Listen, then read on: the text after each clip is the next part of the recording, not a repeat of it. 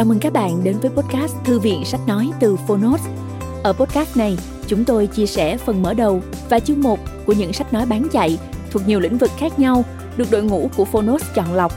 Mong là thông qua podcast, người nghe sẽ tìm thấy quyển sách phù hợp cho bản thân và cả những kiến thức hữu ích cũng như nguồn cảm hứng, kinh nghiệm giúp cuộc sống hàng ngày trở nên phong phú, hiệu quả hơn. Podcast Thư viện Sách Nói được phát sóng đều đặn vào thứ ba, thứ năm và thứ bảy hàng tuần. Mời các bạn cùng đón nghe.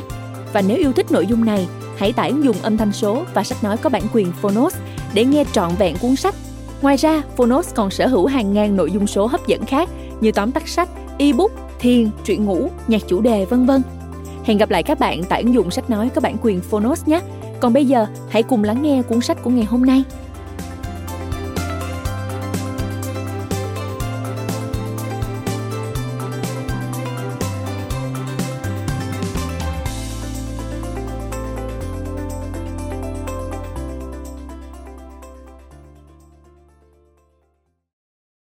Bạn đang nghe từ Phonos.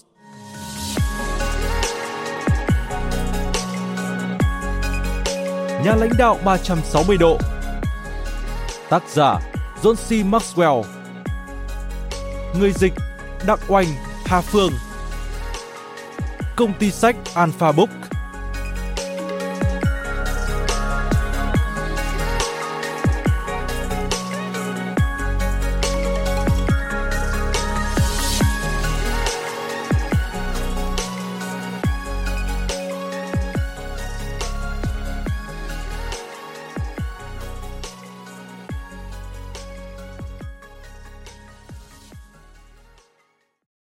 Chương 1 Những ngộ nhận của nhà lãnh đạo cấp trung.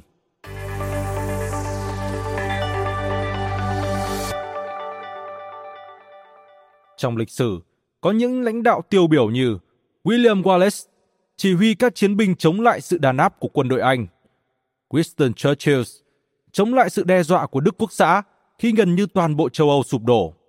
Mahatma Gandhi dẫn đầu đoàn diễu hành tới bờ biển để phản đối đạo luật thuế muối. Marie Kayas tự sáng lập ra một tập đoàn tầm cỡ thế giới. Martin Luther King Jr. là một trong những nhà lãnh đạo giúp tổ chức cuộc diễu hành đến Washington vì việc làm và tự do năm 1963. Ông đã đứng trước đài tưởng niệm Lincoln, đọc bài diễn văn I Have a Dream, Tôi có một giấc mơ, được xem là một trong những bài diễn văn được yêu thích nhất và được trích dẫn nhiều nhất trong lịch sử nước Mỹ. Chú thích 1. William Wallace sinh khoảng năm 1272 tới 1276, mất năm 1305, là anh hùng của đất nước Scotland, lãnh đạo cuộc kháng chiến chống lại người Anh, giành độc lập cho Scotland. 2. Winston Churchill, sinh năm 1874, mất năm 1965, là nhà chính trị người Anh, nổi tiếng trên cương vị Thủ tướng Anh trong Thế chiến thứ hai. 3. Mahatma Gandhi, sinh năm 1869, mất năm 1948, là anh hùng dân tộc Ấn Độ, đã chỉ đạo cuộc kháng chiến chống chế độ thực dân của đế quốc Anh và giành độc lập cho Ấn Độ với sự ủng hộ nhiệt liệt từ hàng triệu người dân. 4. Marie Kayas là nhà sáng lập ra hãng mỹ phẩm Marie Kay nổi tiếng. Tác giả của ba cuốn sách bán chạy là Marie Kay, Marie Kay on People Management và You Can Have It All.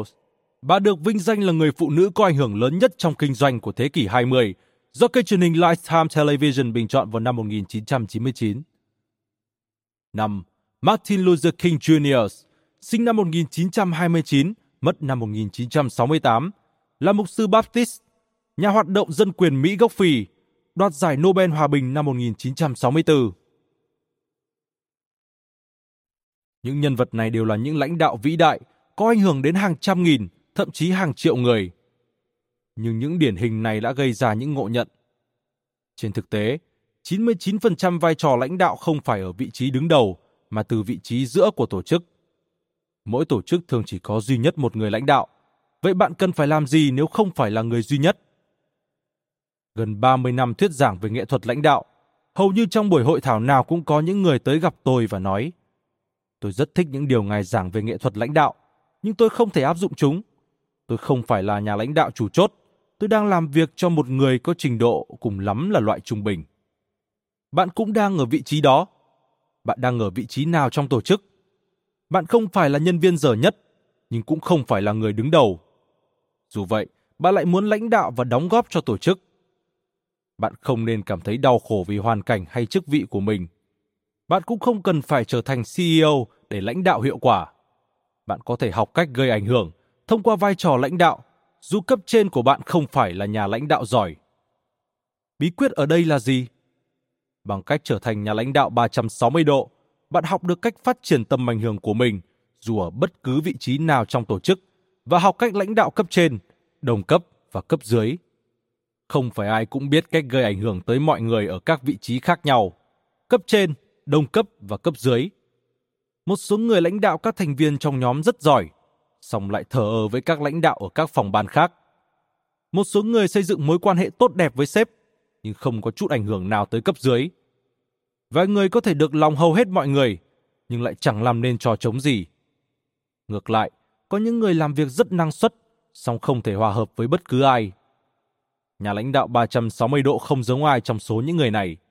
Chỉ có nhà lãnh đạo 360 độ mới có thể ảnh hưởng tới mọi người ở tất cả các cấp trong tổ chức.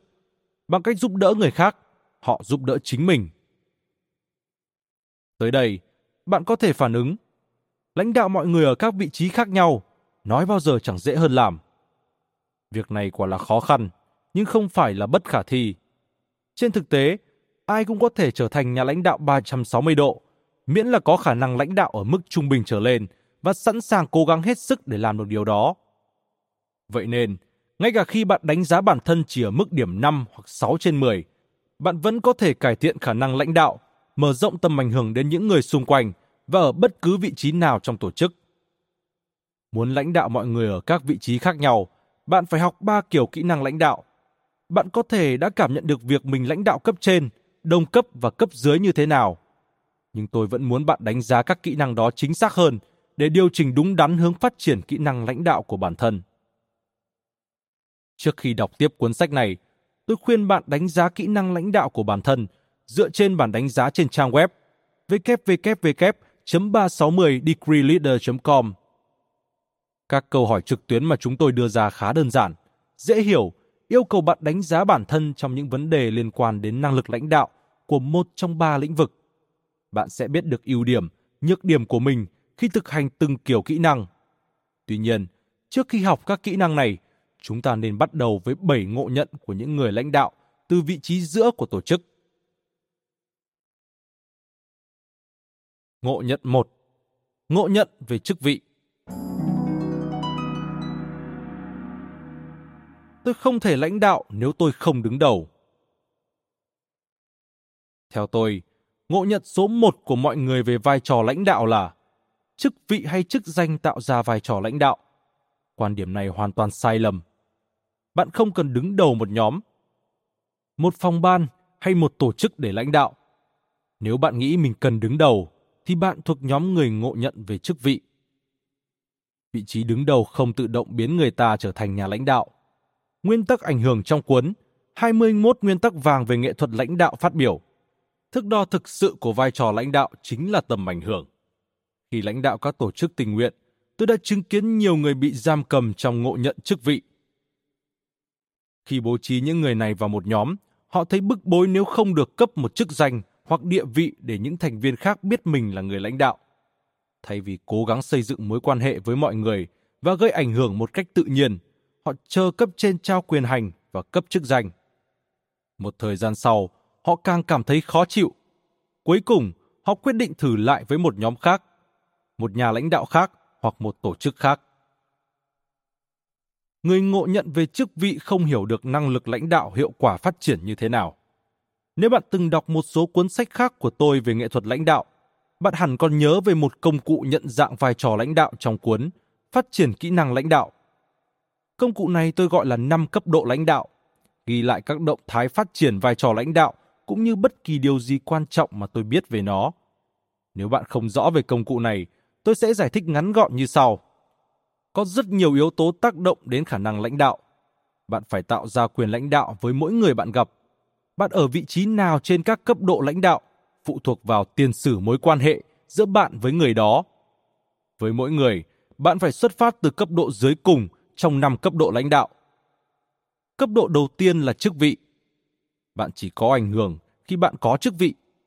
Chức vị của bạn có thể là công nhân dây chuyền sản xuất, trợ lý hành chính, nhân viên bán hàng, quản đốc, trợ lý giám đốc, vân vân. Từ vị trí đó, bạn có quyền hành nhất định đi kèm với chức danh. Nhưng nếu bạn chỉ sử dụng chức vị để lãnh đạo mọi người và không làm gì thêm để tăng tầm ảnh hưởng của mình, thì mọi người đi theo bạn chỉ vì họ phải theo. Chức vị của bạn càng thấp, bạn càng có ít quyền hành. Nhưng may mắn là bạn có thể tăng tầm ảnh hưởng của mình, vượt ra khỏi chức danh và địa vị. Bạn có thể tiến lên cấp độ lãnh đạo cao hơn. Lưu ý, tầm ảnh hưởng của bạn không vượt quá giới hạn trong công việc. Nếu bạn ở cấp độ này càng lâu, tỷ lệ xin nghỉ việc càng cao và tinh thần làm việc càng xuống thấp.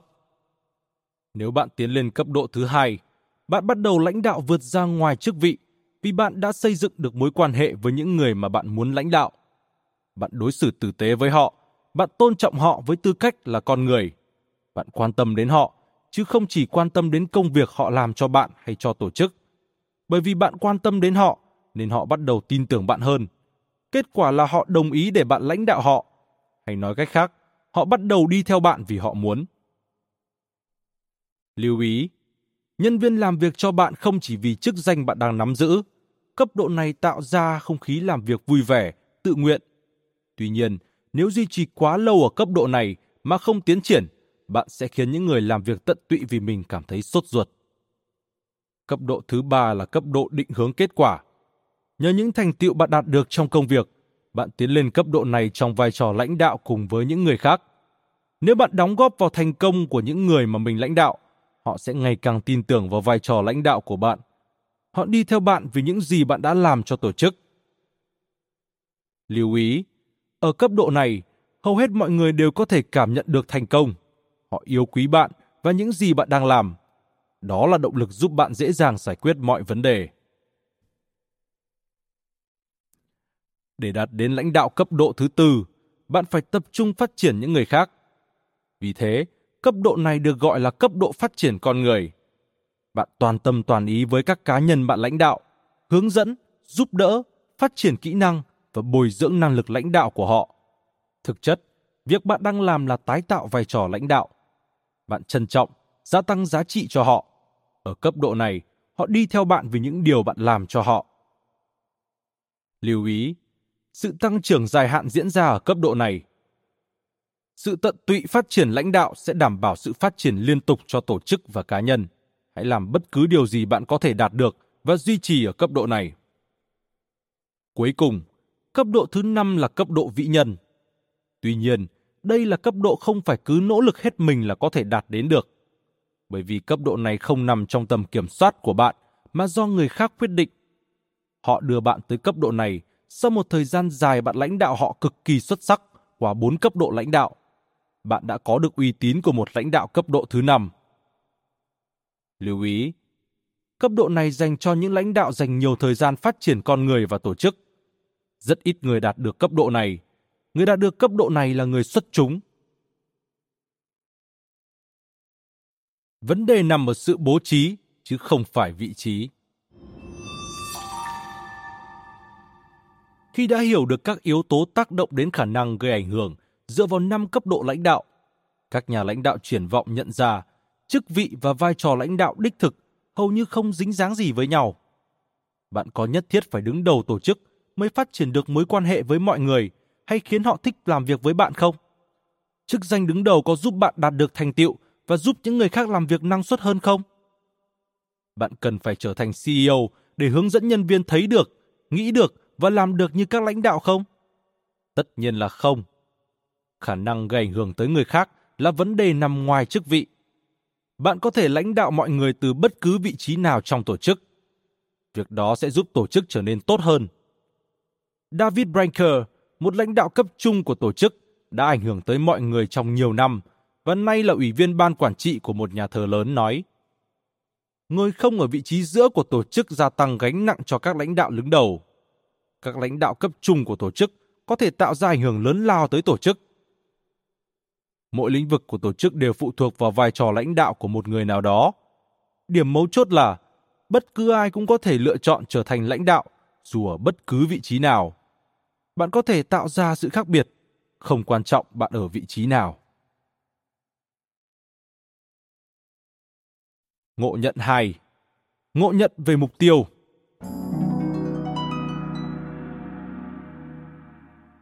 Khi nào trở thành lãnh đạo, tôi sẽ học cách lãnh đạo. Năm 2003, Charlie Wessel, thư ký của tôi, quyết tâm thi chạy marathon.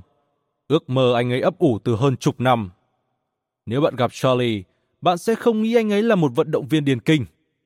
Các bài báo về điền kinh cho biết, ở chiều cao 1m77, vận động viên nên nặng không quá 75 kg. Charlie nặng tới 93 kg, nhưng anh ấy vẫn đều đặn chạy từ 7,5 km đến 12,5 km mỗi tuần và đã tham gia hai hoặc ba cuộc thi 10.000 m một năm. Charlie dự cuộc thi chạy marathon Chicago và nỗ lực hết sức cho cuộc thi đó. Bạn cho rằng vào cuộc thi, Charlie đứng ở vạch xuất phát và nói Tốt rồi, đã tới lúc tìm hiểu xem chạy marathon là như thế nào. Tất nhiên không phải là vậy.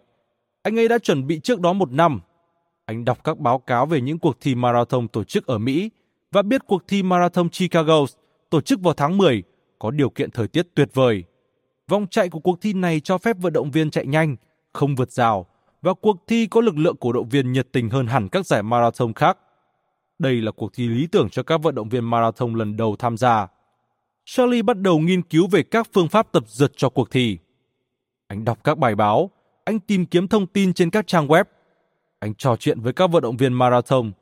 Thậm chí, anh còn rủ một người bạn đã tham gia hai cuộc thi marathon chạy thi với anh ở Chicago vào ngày 12 tháng 10. Charlie la vào luyện tập. Anh bắt đầu tập luyện từ giữa tháng 8, tăng quãng đường chạy hàng tuần và cuối cùng tiến dần lên 12,5 km một lần. Ngày thi đến gần, Charlie đã sẵn sàng và đã hoàn thành phần thi. Vai trò lãnh đạo cũng giống như vậy. Nếu bạn muốn thành công, bạn cần học nghệ thuật lãnh đạo càng nhiều càng tốt trước khi có chức vị lãnh đạo. Trong những buổi gặp gỡ xã giao, mọi người thường hỏi tôi làm nghề gì. Một số người tỏ ra thích thú khi tôi trả lời là viết sách và diễn thuyết. Họ hỏi tôi viết về đề tài gì. Khi tôi nói là về nghệ thuật lãnh đạo, có những người phản ứng rất buồn cười như Ồ, oh, hay quá, khi nào tôi trở thành lãnh đạo, tôi sẽ đọc sách của anh. Điều tôi không nói ra, nhưng rất muốn nói là nếu anh từng đọc vài cuốn sách tôi viết, có thể anh đã trở thành lãnh đạo rồi. Người ta học được nghệ thuật lãnh đạo ngay cả trong những hoàn cảnh khó khăn. Bạn hãy lãnh đạo thật tốt, dù ở bất cứ vị trí nào, vì đây chính là sự chuẩn bị cho việc nhận trách nhiệm nhiều hơn và nặng nề hơn. Trở thành lãnh đạo giỏi là quá trình học tập suốt đời. Nếu bạn không thử nghiệm các kỹ năng lãnh đạo và kỹ năng ra quyết định của mình ngay khi chưa gặp nhiều khó khăn, thì bạn sẽ rất dễ gặp khó khăn khi ở vị trí cao hơn. Khi đó, cái giá phải trả cho sai lầm rất đắt. Hậu quả lớn hơn và số người biết đến thất bại của bạn cũng rất lớn. Bạn có thể dễ dàng khắc phục những sai lầm ở quy mô nhỏ, nhưng khi ở vị trí đứng đầu thì sai lầm của bạn sẽ gây tổn thất nặng nề cho tổ chức và ảnh hưởng nghiêm trọng tới uy tín của mình. Làm thế nào để trở thành con người mà bạn mơ ước? Ngay từ lúc này, bạn hãy bắt đầu học hỏi cách nghĩ, học tập các kỹ năng và phát triển các thói quen của con người lý tưởng đó. Thật sai lầm khi cứ mơ tưởng, một ngày nào đó khi mình trở thành lãnh đạo, thay vì vận dụng ngay hôm nay để chuẩn bị cho ngày mai. Huấn luyện viên bóng rổ nổi tiếng John Gooden đã nói, cơ hội đến mới chuẩn bị là quá muộn. Nếu bạn muốn là một nhà lãnh đạo thành công, hãy học cách lãnh đạo trước khi bạn có một chức vị lãnh đạo. Ngộ nhận 3. Ngộ nhận về tầm ảnh hưởng.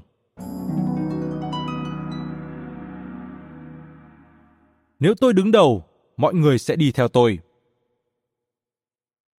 Tổng thống Woodrow Wilson có người quản gia luôn than vãn rằng vợ chồng bà chẳng có chút danh tiếng nào. Một hôm, sau khi biết tin Bộ trưởng Lao động đã từ chức, bà ta tới gặp ngài Tổng thống. Bà nói, Tổng thống Wilson, chồng tôi là ứng cử viên hoàn hảo cho vị trí còn trống. Ông ấy là một người lao động, biết rõ lao động là thế nào và hiểu những người lao động. Xin ngài hãy chiếu cố đến ông ấy khi ngài chỉ định bộ trưởng mới. Wilson trả lời, tôi đánh giá cao sự tiến cử của bà, nhưng bà nên nhớ, bộ trưởng lao động là một chức vụ quan trọng. Vị trí này cần một người có tầm ảnh hưởng. Nhưng, bà quản gia nói, nếu ngài cho chồng tôi làm bộ trưởng lao động, ông ấy sẽ là người có tầm ảnh hưởng. Người không có kinh nghiệm lãnh đạo có khuynh hướng đánh giá cao tầm quan trọng của chức danh lãnh đạo. Đó chính là trường hợp của bà quản gia của Tổng thống Wilson. Bà tưởng rằng vai trò lãnh đạo là món quà mà một người có quyền thế như Tổng thống Wilson có thể ban tặng cho bất cứ ai. Tầm ảnh hưởng không diễn ra như vậy. Bạn có thể ban cho ai đó một chức vụ, nhưng bạn không thể ban cho người đó vai trò lãnh đạo thực sự. Tầm ảnh hưởng phải được gây dựng. Chức vụ trao cho bạn cơ hội thử nghiệm năng lực lãnh đạo của mình. Nó yêu cầu mọi người chấp nhận bạn vô điều kiện trong một thời gian. Dù vậy, tới một thời điểm nhất định, bạn sẽ đạt được một mức độ ảnh hưởng, hoặc tốt hơn, hoặc xấu đi. Lãnh đạo giỏi sẽ có được tầm ảnh hưởng vượt ra ngoài chức vụ. Lãnh đạo tôi sẽ làm mất dần tầm ảnh hưởng ban đầu. Hãy nhớ rằng, chức vụ không tạo ra lãnh đạo, nhưng lãnh đạo tạo ra chức vụ. Ngộ nhận 4. Ngộ nhận về sự thiếu kinh nghiệm. Khi nào đứng đầu, tôi sẽ lãnh đạo. Bạn đã bao giờ tuyên bố với người khác như thế này? Anh biết đấy, nếu tôi lãnh đạo, chúng ta sẽ không làm thế này, mà cũng không làm thế kia. Mọi việc sẽ khác hẳn nếu tôi là sếp. Nếu bạn từng nói như vậy, tôi sẽ cho bạn biết một tin tốt và một tin xấu. Tin tốt là khao khát cải thiện tổ chức và sự tin tưởng vào năng lực bản thân thường là những dấu hiệu của một nhà lãnh đạo. Andy Stanley, mục sư cao cấp của nhà thờ cộng đồng North Point từng nói, nếu anh là lãnh đạo và các lãnh đạo làm việc cho anh, họ nghĩ họ có thể thực hiện công việc tốt hơn anh. Họ cũng chỉ thực hiện giống như anh thực hiện. Và điều đó cũng chẳng có gì là sai cả. Đấy đơn giản là năng lực lãnh đạo. Khao khát đổi mới, cải thiện, sáng tạo và tìm tòi phương thức hiệu quả hơn là những đặc trưng của tất cả các lãnh đạo. Còn đây là tin xấu. Do thiếu kinh nghiệm làm người đứng đầu tổ chức, bạn có lẽ đã đánh giá quá cao quyền hành mình sẽ có được khi đứng đầu. Bạn càng tiến lên vị trí cao hơn và tổ chức cũng càng lớn hơn. Bạn càng nhận ra rằng có rất nhiều nhân tố kiểm soát tổ chức. Khi đứng đầu, bạn cần tập hợp từng màu nhỏ ảnh hưởng. Chức vụ không cho bạn toàn bộ quyền hành hay bảo vệ bạn.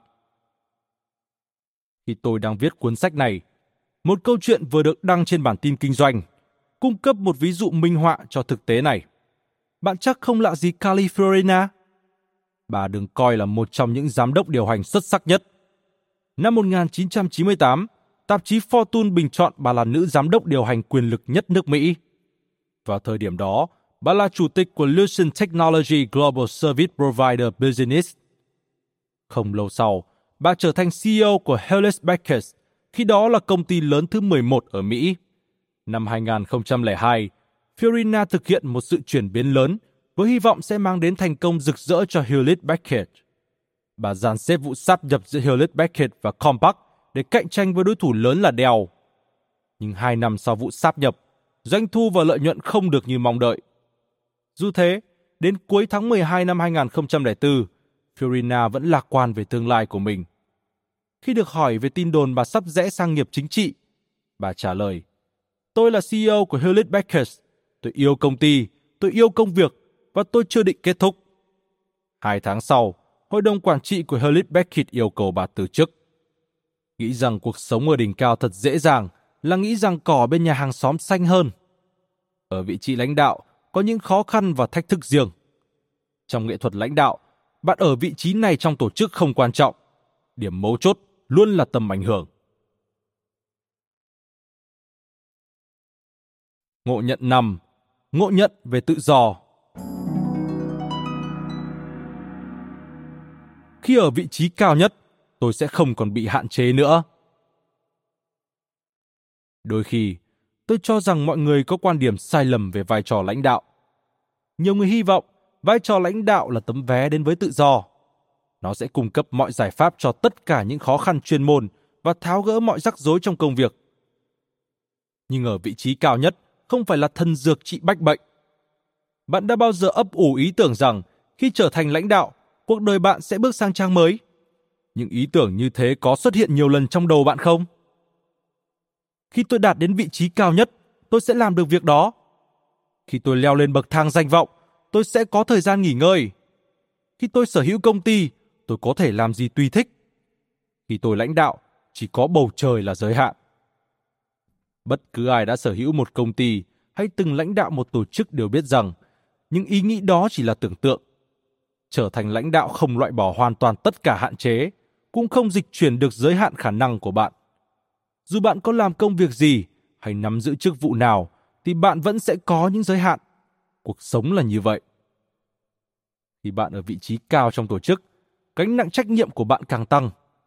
Ở nhiều tổ chức, trách nhiệm của bạn còn tăng nhanh hơn quyền hạn bạn nhận được. Càng lên cao, bạn càng được kỳ vọng nhiều hơn.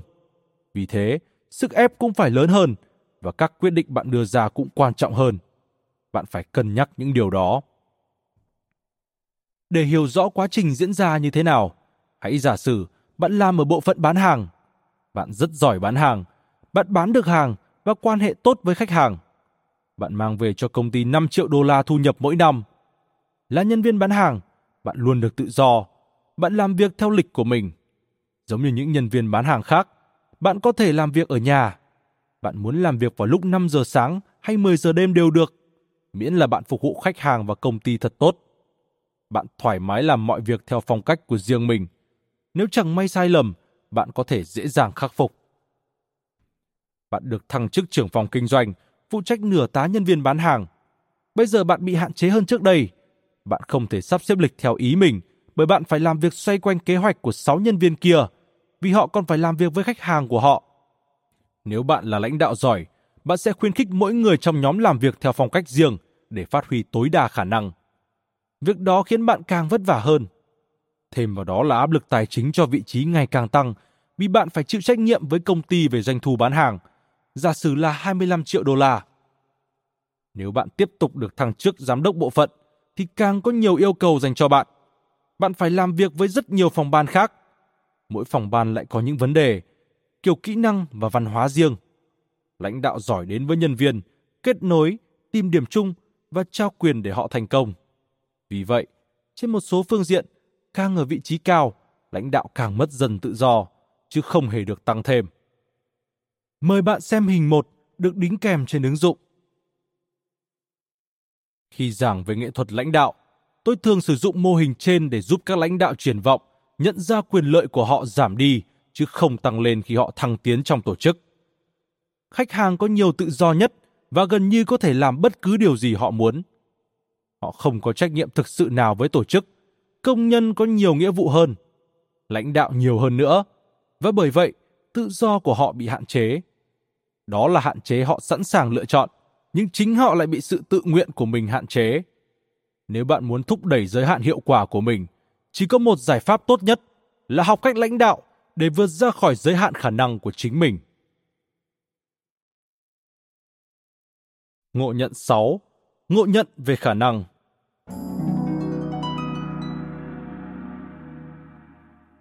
Chỉ khi trở thành lãnh đạo cao nhất, tôi mới có thể phát huy tối đa khả năng. Có bao nhiêu đứa trẻ từng nói, cháu ước lớn lên sẽ trở thành phó tổng thống Mỹ? Có lẽ là không ai. Nếu có tham vọng chính trị, nó muốn làm tổng thống. Nếu có khiếu kinh doanh, nó muốn làm chủ công ty hay CEO. Hiếm có ai mơ ước đạt tới vị trí giữa. Cách đây vài năm, Monster.com, dịch vụ tìm việc làm trực tuyến, đã giễu cợt ý tưởng này bằng cách tung một đoạn quảng cáo trên TV, chiếu cảnh những đứa bé tuyên bố đại loại như Lớn lên, cháu muốn ngồi sắp xếp tài liệu cả ngày và cháu muốn trở thành nhà quản lý cấp trung. Tuy nhiên, trên thực tế, hầu hết mọi người không bao giờ trở thành lãnh đạo đứng đầu trong tổ chức. Họ dành chọn sự nghiệp của mình ở vị trí giữa. Điều đó có ổn không? Hay mọi người nên cố gắng đạt được vị trí cao nhất? Mọi người nên phấn đấu đạt tới đỉnh cao nghề nghiệp, chứ không phải đỉnh cao của tổ chức. Mỗi chúng ta nên làm việc để phát huy tối đa khả năng của mình, chứ không nhất thiết là để chiếm một vị trí trong tổ chức. Đôi khi, bạn có thể gây được ảnh hưởng lớn nhất không phải từ vị trí quan trọng nhất. Phó Tổng thống Dick Cheney là một minh chứng tuyệt vời. Ông đã có một sự nghiệp chính trị xuất sắc.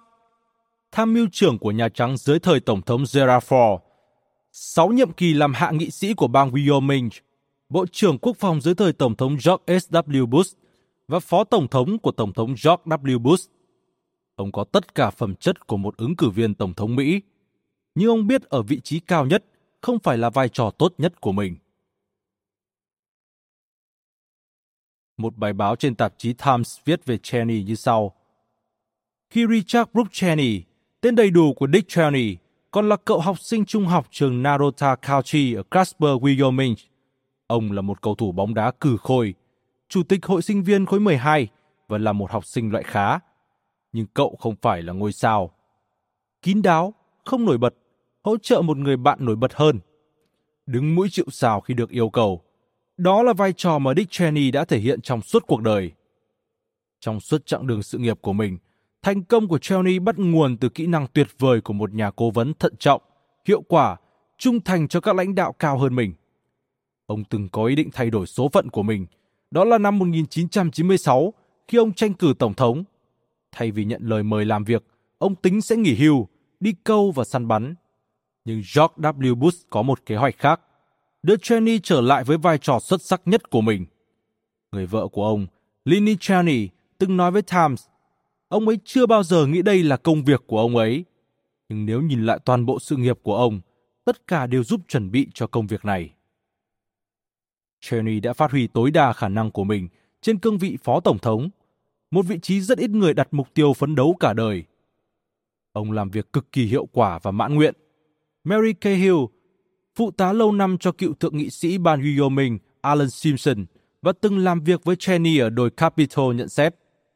Ông ấy rất biết cách thích nghi và làm chủ hoàn cảnh.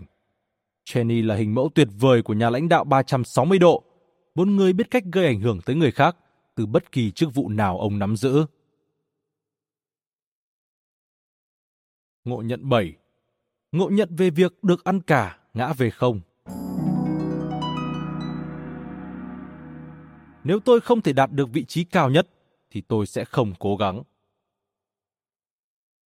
Viễn cảnh nào sẽ hiện ra khi bạn đạt vị trí cao nhất tổ chức hay trở thành nhà lãnh đạo? Trên thực tế, hầu hết mọi người sẽ không bao giờ trở thành CEO. Phải chăng điều đó đồng nghĩa với việc họ nên từ bỏ luôn việc lãnh đạo? Một số người đã làm vậy. Họ quan sát tổ chức, biết rằng sẽ không bao giờ có thể đạt được vị trí cao nhất. Họ liền từ bỏ. Thái độ của họ là nếu tôi không thể làm đội trưởng của đội bóng, tôi sẽ mang bóng của mình về nhà. Những người còn lại tham gia vào quy trình lãnh đạo nhưng cảm thấy nản chí vì chức vụ của mình trong tổ chức. Tại sao họ lại như vậy? Bởi vì họ định nghĩa thành công nghĩa là ở vị trí cao nhất. Vì thế, họ tin rằng không ở vị trí cao nhất nghĩa là họ không thành công. Nỗi chán trường dài dẳng có thể khiến họ vỡ mộng, cay đắng và bi quan. Khi đó, thay vì giúp ích cho bản thân và tổ chức, họ biến mình thành chướng ngại vật. Nhưng những người đó làm được điều gì tốt nếu họ chỉ đứng bên ngoài? Hãy nghiên cứu trường hợp của 6 nhân vật được tạp chí Fortune tháng 8 năm 2005 ngợi ca là những anh hùng thầm lặng của phong trào dân quyền. Những người này không đi diễu hành hay ngồi biểu tình ở quầy bán đồ ăn. Sự đóng góp và chiến trường của họ là ở các công ty Mỹ. Họ trở thành giám đốc điều hành của các công ty như Action, Philip Morris, Marriott và General Foods.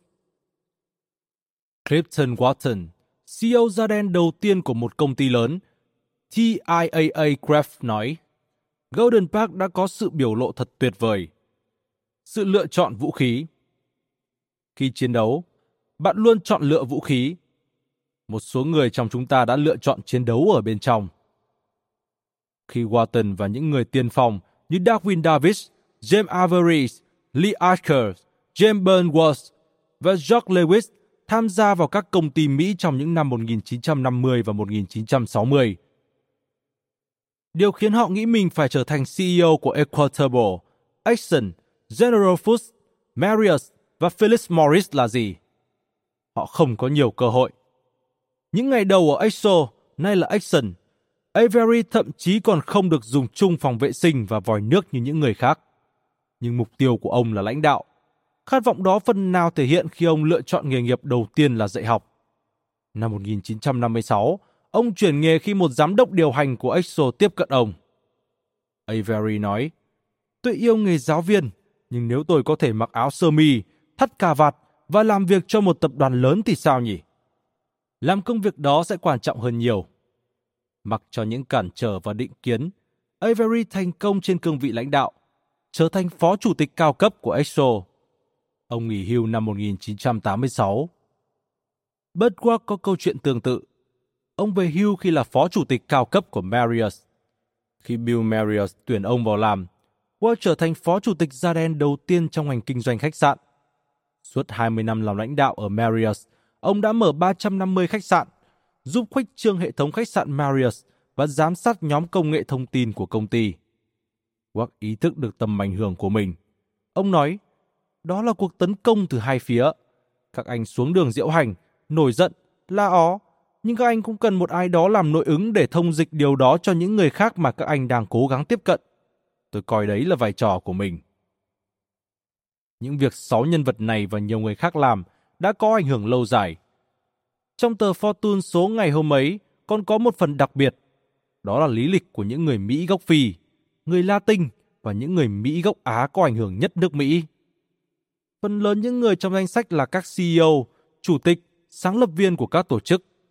Những chức vụ đó sẽ rất khó đạt được nếu không có những người đi trước và lãnh đạo xuất sắc. Bạn không cần trở thành người đứng đầu để tạo ra sự khác biệt. Vai trò lãnh đạo không phải là một vấn đề được ăn cả ngã về không. Nếu bạn thấy chán nản vì không được đứng đầu, đừng bỏ cuộc. Tại sao ư? Vì bạn có thể gây ảnh hưởng từ bất kỳ vị trí nào trong tổ chức, ngay cả khi bạn phải đương đầu với nhiều trở ngại như sáu nhân vật trên đã làm. Là một lãnh đạo cấp trung, bạn sẽ gặp nhiều thử thách, song bạn có thể học cách trèo lái vượt qua chúng. Để trở thành nhà lãnh đạo 360 độ hiệu quả, bạn phải nắm được các nguyên tắc và kỹ năng lãnh đạo cấp trên, đồng cấp và cấp dưới. Những nguyên tắc và kỹ năng đó hoàn toàn có thể học được. Tôi tin rằng mọi cá nhân đều có thể trở thành nhà lãnh đạo giỏi, dù ở bất kỳ vị trí nào. Hãy nâng cao năng lực lãnh đạo để có thể gây ảnh hưởng lên tổ chức của mình. Bạn có thể thay đổi cuộc sống của mọi người. Bạn có thể trở thành người gia tăng giá trị. Bạn có thể học cách gây ảnh hưởng tới mọi người ở mọi vị trí trong tổ chức, ngay cả khi bạn không bao giờ đạt được vị trí cao nhất. Bằng cách giúp đỡ người khác, bạn có thể giúp đỡ chính mình. Điểm xuất phát là học cách vượt qua những thách thức mà mọi nhà lãnh đạo 360 độ phải đương đầu. Tóm tắt chương 1. Những ngộ nhận của nhà lãnh đạo cấp trung. Bản tóm tắt 7 ngộ nhận thường gặp ở các lãnh đạo cấp trung của tổ chức. Ngộ nhận 1. Ngộ nhận về chức vị. Ngộ nhận 2. Ngộ nhận về mục tiêu. Ngộ nhận 3. Ngộ nhận về tầm ảnh hưởng. Ngộ nhận 4. Ngộ nhận về sự thiếu kinh nghiệm. Ngộ nhận 5. Ngộ nhận về tự do. Ngộ nhận 6. Ngộ nhận về khả năng. Ngộ nhận 7 ngộ nhận về việc được ăn cả, ngã về không. Bạn đang vượt qua bảy ngộ nhận này như thế nào? Cảm ơn các bạn đã lắng nghe podcast Thư viện Sách Nói. Podcast này được sản xuất bởi Phonos, ứng dụng sách nói có bản quyền và âm thanh số dành cho người Việt. Hẹn gặp lại ở những tập tiếp theo.